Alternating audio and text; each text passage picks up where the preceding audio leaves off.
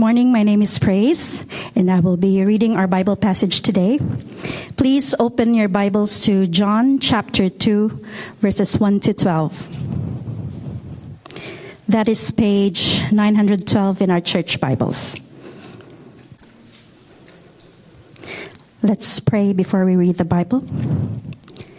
Thank you, Heavenly Father, for making yourself known and that we can know you more through your word. Thank you for your word is a lamp for our feet and light on our path. Your word is a great reward for those who obey them. Give us faith to receive your word, understanding to know what it means, and the will to put it into practice through Jesus Christ our Lord. Amen. On the third day, a wedding took place at Cana in Galilee. Jesus' mother was there, and Jesus and his disciples had also been invited to the wedding. When the wine was gone, Jesus' mother said to him, They have no more wine. Woman, why do you involve me? Jesus replied, My hour has not yet come. His mother said to the servants, Do whatever he tells you.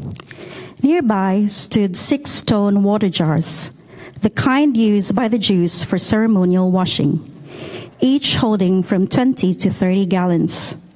Jesus said to the servants, Fill the jars with water. So they filled them to the brim. Then he told them, Now draw some out and take it to the master of the banquet. They did so, and the master of the banquet tasted the water that had been turned into wine. He did not realize where it had come from though the servants who had drawn the water knew. Then he called the bridegroom aside and said, Everyone brings out the choice wine first, and then the cheaper wine after the guests have had too much to drink. But you have saved the best till now. What Jesus did here in Cana of Galilee was the first of the signs through which he revealed his glory, and his disciples believed in him. After this, he went down to Capernaum with his mother and brothers and his disciples. There they stayed for a few days. Thanks, Praise. Uh, thanks so much, Praise, uh, for reading for us. It'd be great to uh, keep that part of your Bible open. Uh, well, good morning. My name is Paul. I haven't met you before. I'd love to meet you over morning tea.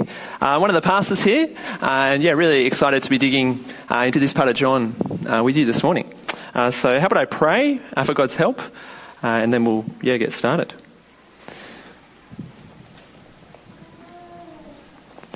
Heavenly Father, we thank you for your life-giving word given to us, and we pray now that you would do your work in us by your Spirit to comfort us and to convict us, to see how great the life Jesus offers us really is. And it's in His name we pray. Amen. Uh, well, signs are important. Uh, signs reveal to us information, information that points us in the right direction, don't they? Driving here this morning, you would have driven on the road and then would have passed a million signs, maybe not a million, but lots of signs that are pointing you the right way. Uh, this week I came across a story uh, of a council worker named Andy Kirby in Wales. Uh, and back in 2008, Andy was given the job uh, to make some road signs bilingual. Uh, he was tasked with getting some signs translated into both English and Welsh. Uh, this was to help, you know, anyone driving past, driving along the road, they'd be able to read it and understand it. Uh, this morning I was actually, there's a couple of, there's a couple here who are from Wales. I was checking this out and actually it's quite a common thing, these signs all over Wales, uh, bilingual. Anyway, the, uh, Andy's sign, the, the, sign that he was to be made was um, a sign to stop heavy vehicles driving into a residential area. Uh, the sign was to read this. It was to say, no entry for heavy goods vehicles, residential site only. Pretty, you know, helpful sign. The only problem for Andy was that he didn't know how to speak Welsh. He didn't know how to read Welsh. So, you know, not to worry, he, he flicked an email off to one of his colleagues uh, and quickly got a reply. Uh, and but Andy, without fact checking it, without getting a second opinion, went and got the sign made up, got it installed beside the road, and this is what the sign looked like. Looks all right, doesn't it? Looks good. Job done. Andy made the sign. Uh, to those you know who don't know uh, how to read Welsh, the sign looks fine, doesn't it? But if you know Welsh, the sign actually says this it says, I am not in the office at the moment. Please send any work to be translated. True story. He was away on holidays and came back, and someone was like, Andy, I think something's wrong with your sign. For anyone, anyone driving past that sign who just read the Welsh part, you know, they would have been confused and probably amused. Uh, it, it, wouldn't have been th- that helpful, really, would it, in pointing people in the right direction? Signs are important.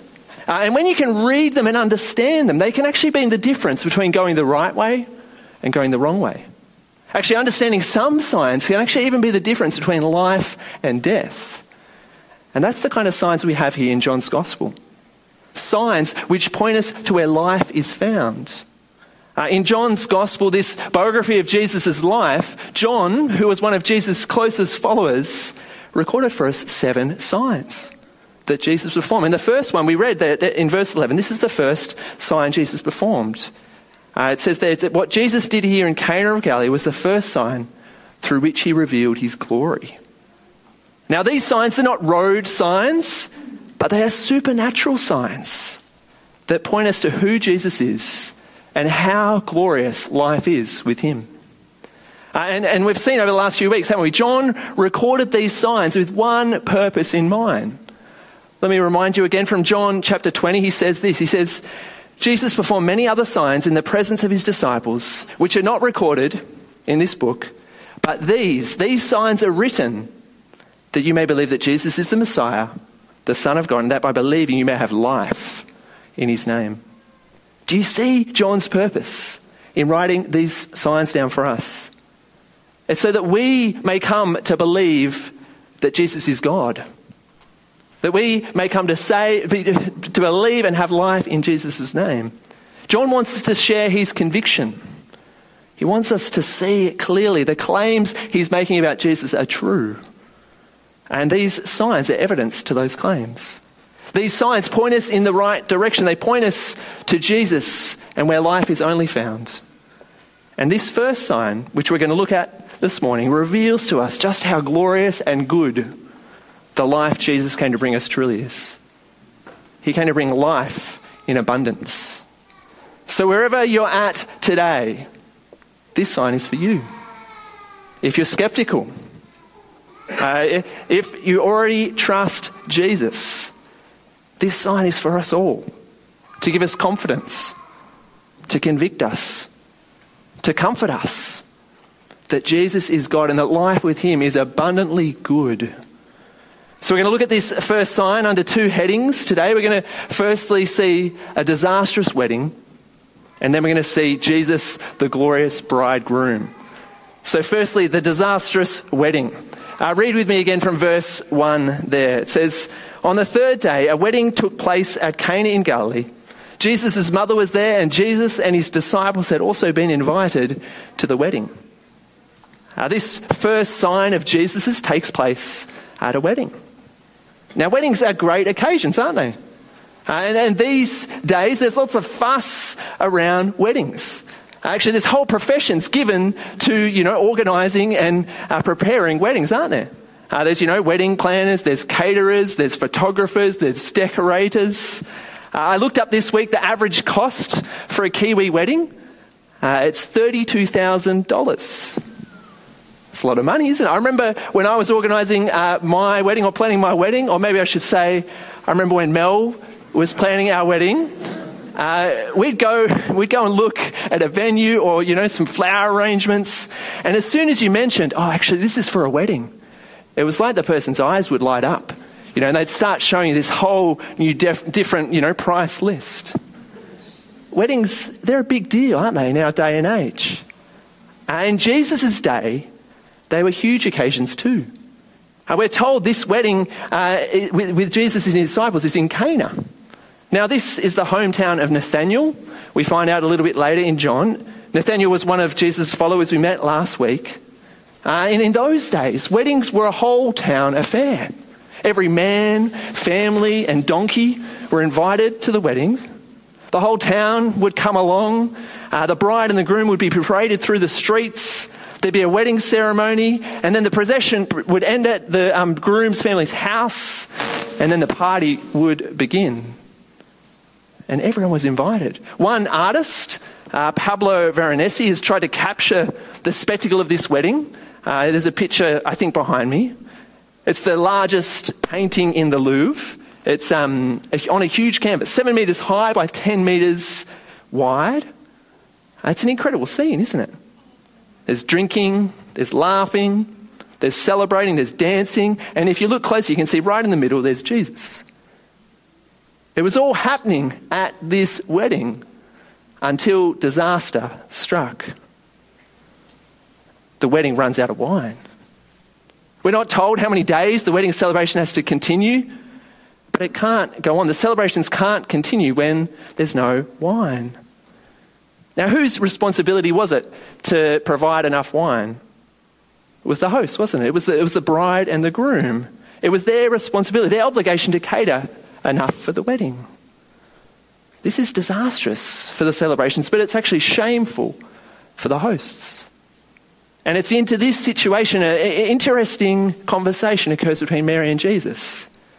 You see it there in verse 3. When the wine was gone, Jesus' mother said to him, they have no more wine.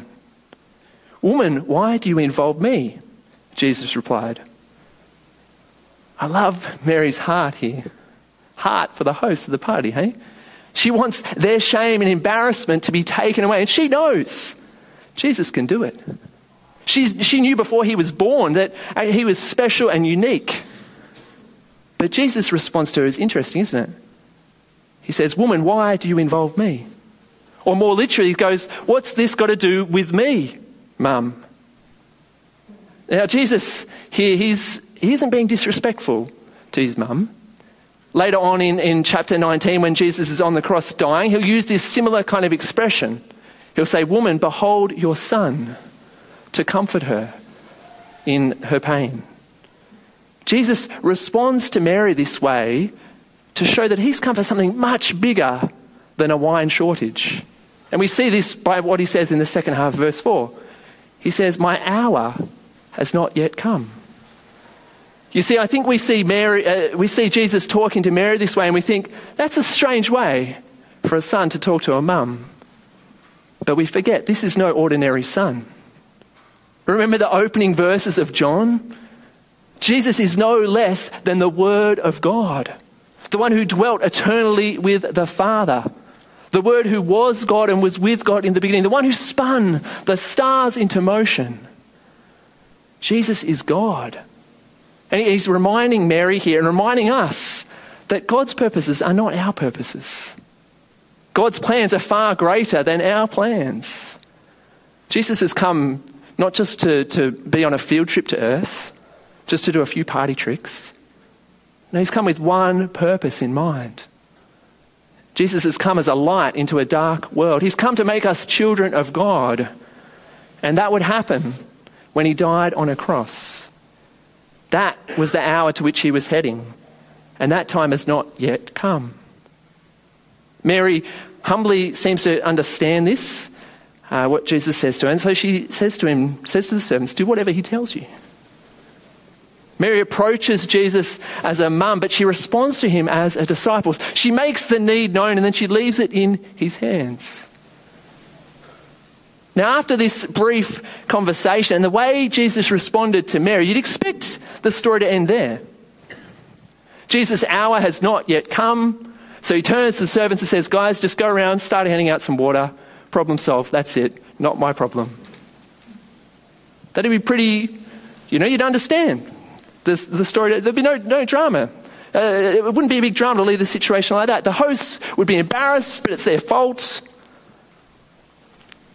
There's, you know, there's, there's, other, there's no other stories like this where, you know, um, Jesus, uh, often there's, there's stories like this where Jesus, uh, there's someone deeply hurting or in need, but that's not the situation here, is it?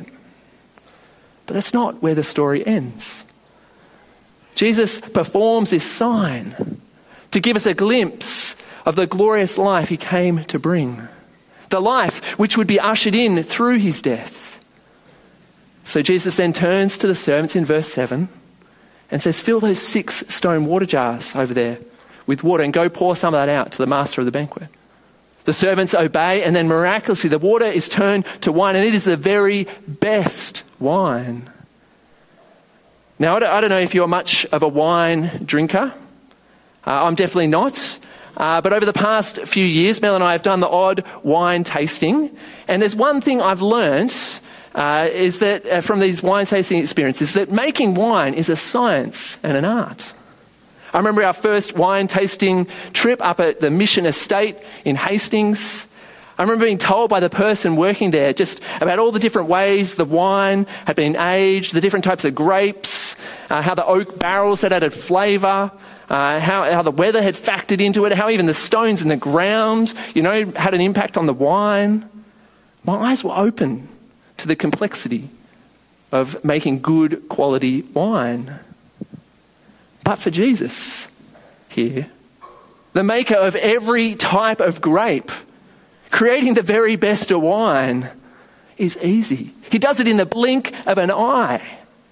And he didn't just provide one bottle, he didn't just provide one good year's worth of wine, he didn't just make one barrel. He provided over and beyond what was needed. He made 800 bottles of wine, over 600 litres of wine. He provided an abundance of the very best wine. And did you see the response from the master of the banquet in verse 10?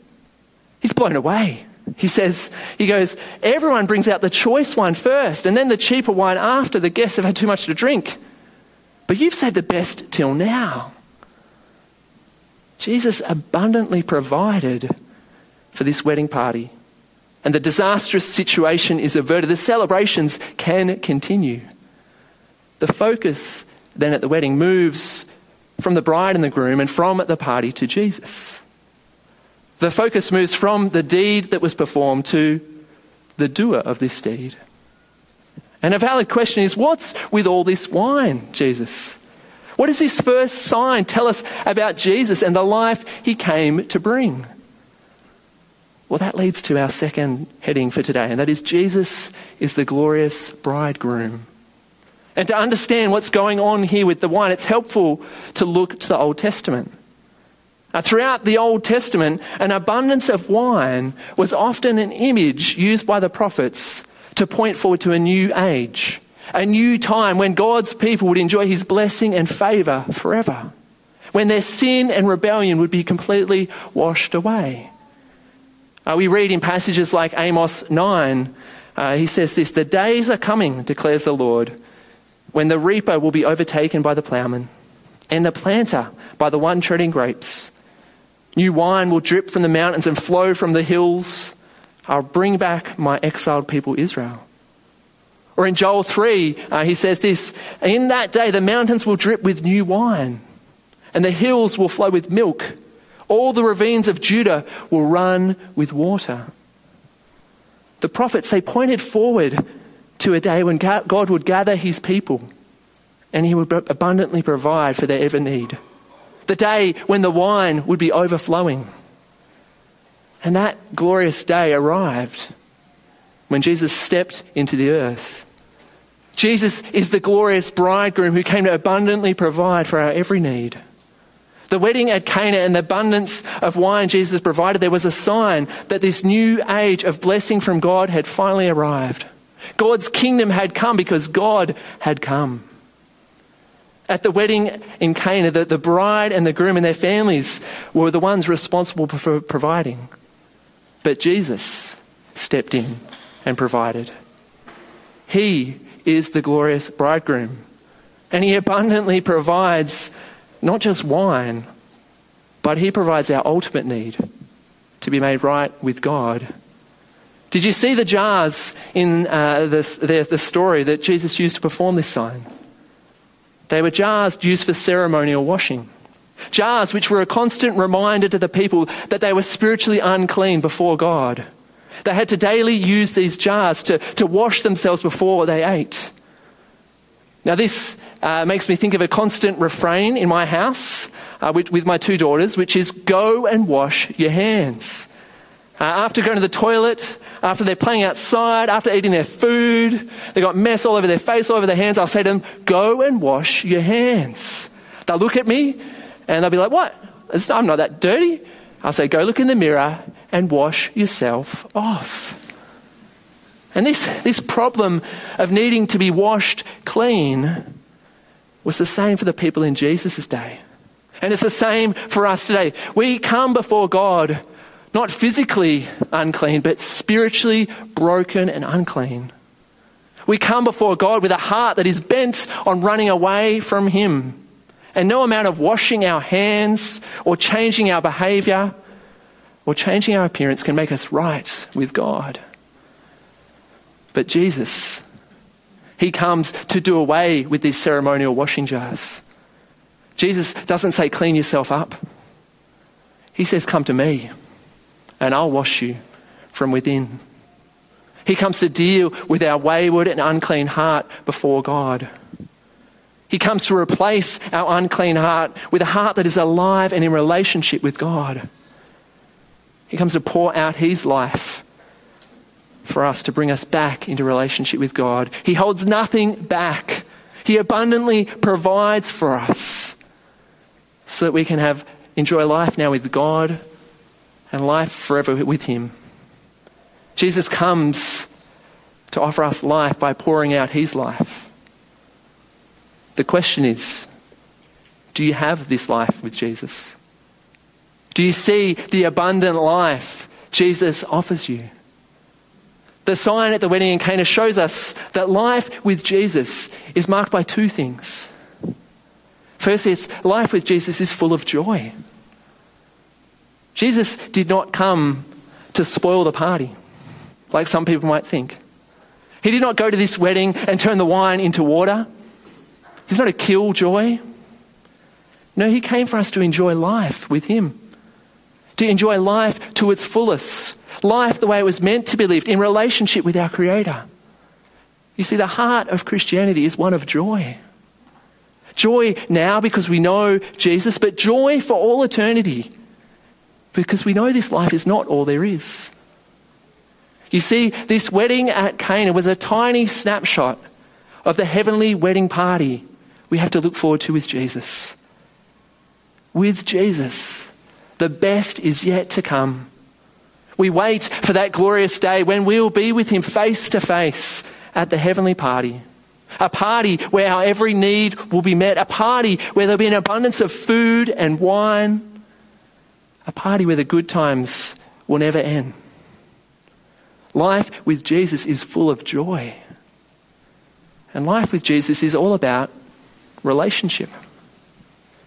Jesus is the glorious bridegroom who, like any spouse, wants to love us and let us know how much we're loved.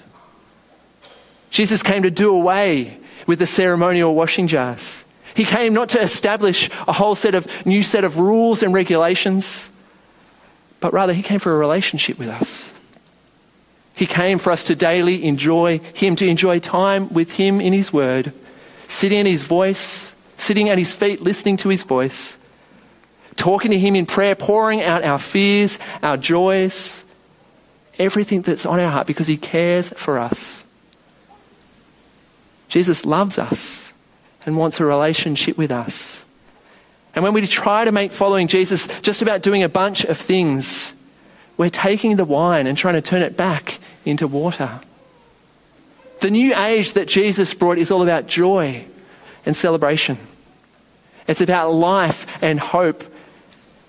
It's about rest and refreshment. It's about a relationship with Him and not a religion. So let me ask you again do you have this life with Jesus? Have you seen what this first sign of Jesus means? It's a sign that points us to the glorious, abundant life and relationship Jesus has come to offer us. It's a sign that reveals the glory and the goodness of Jesus. He's a loving spouse who says, Come and do life with me, life to its fullest. A little later in John's life, he pens another piece of writing, and in it he writes about a future heavenly wedding. A wedding where the Lamb of God, Jesus, will dwell with his people. And he says this have a listen. Hallelujah, for the, our Lord God Almighty reigns. Let us rejoice and be glad and give him glory. For the wedding of the Lamb has come, and his bride has made herself ready. Fine linen, bright and clean, was given to her to wear.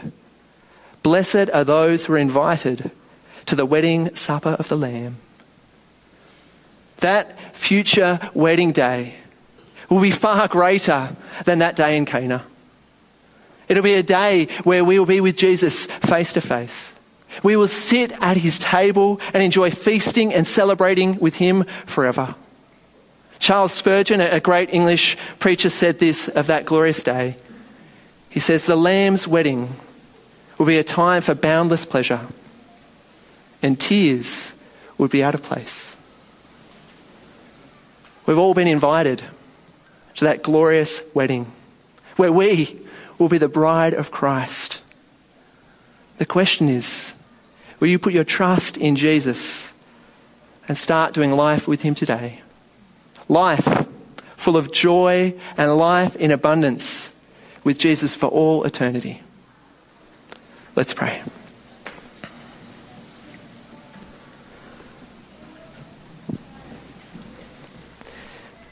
Heavenly Father, we thank you for Jesus. We thank you that he came to offer us life. Life in relationship with you.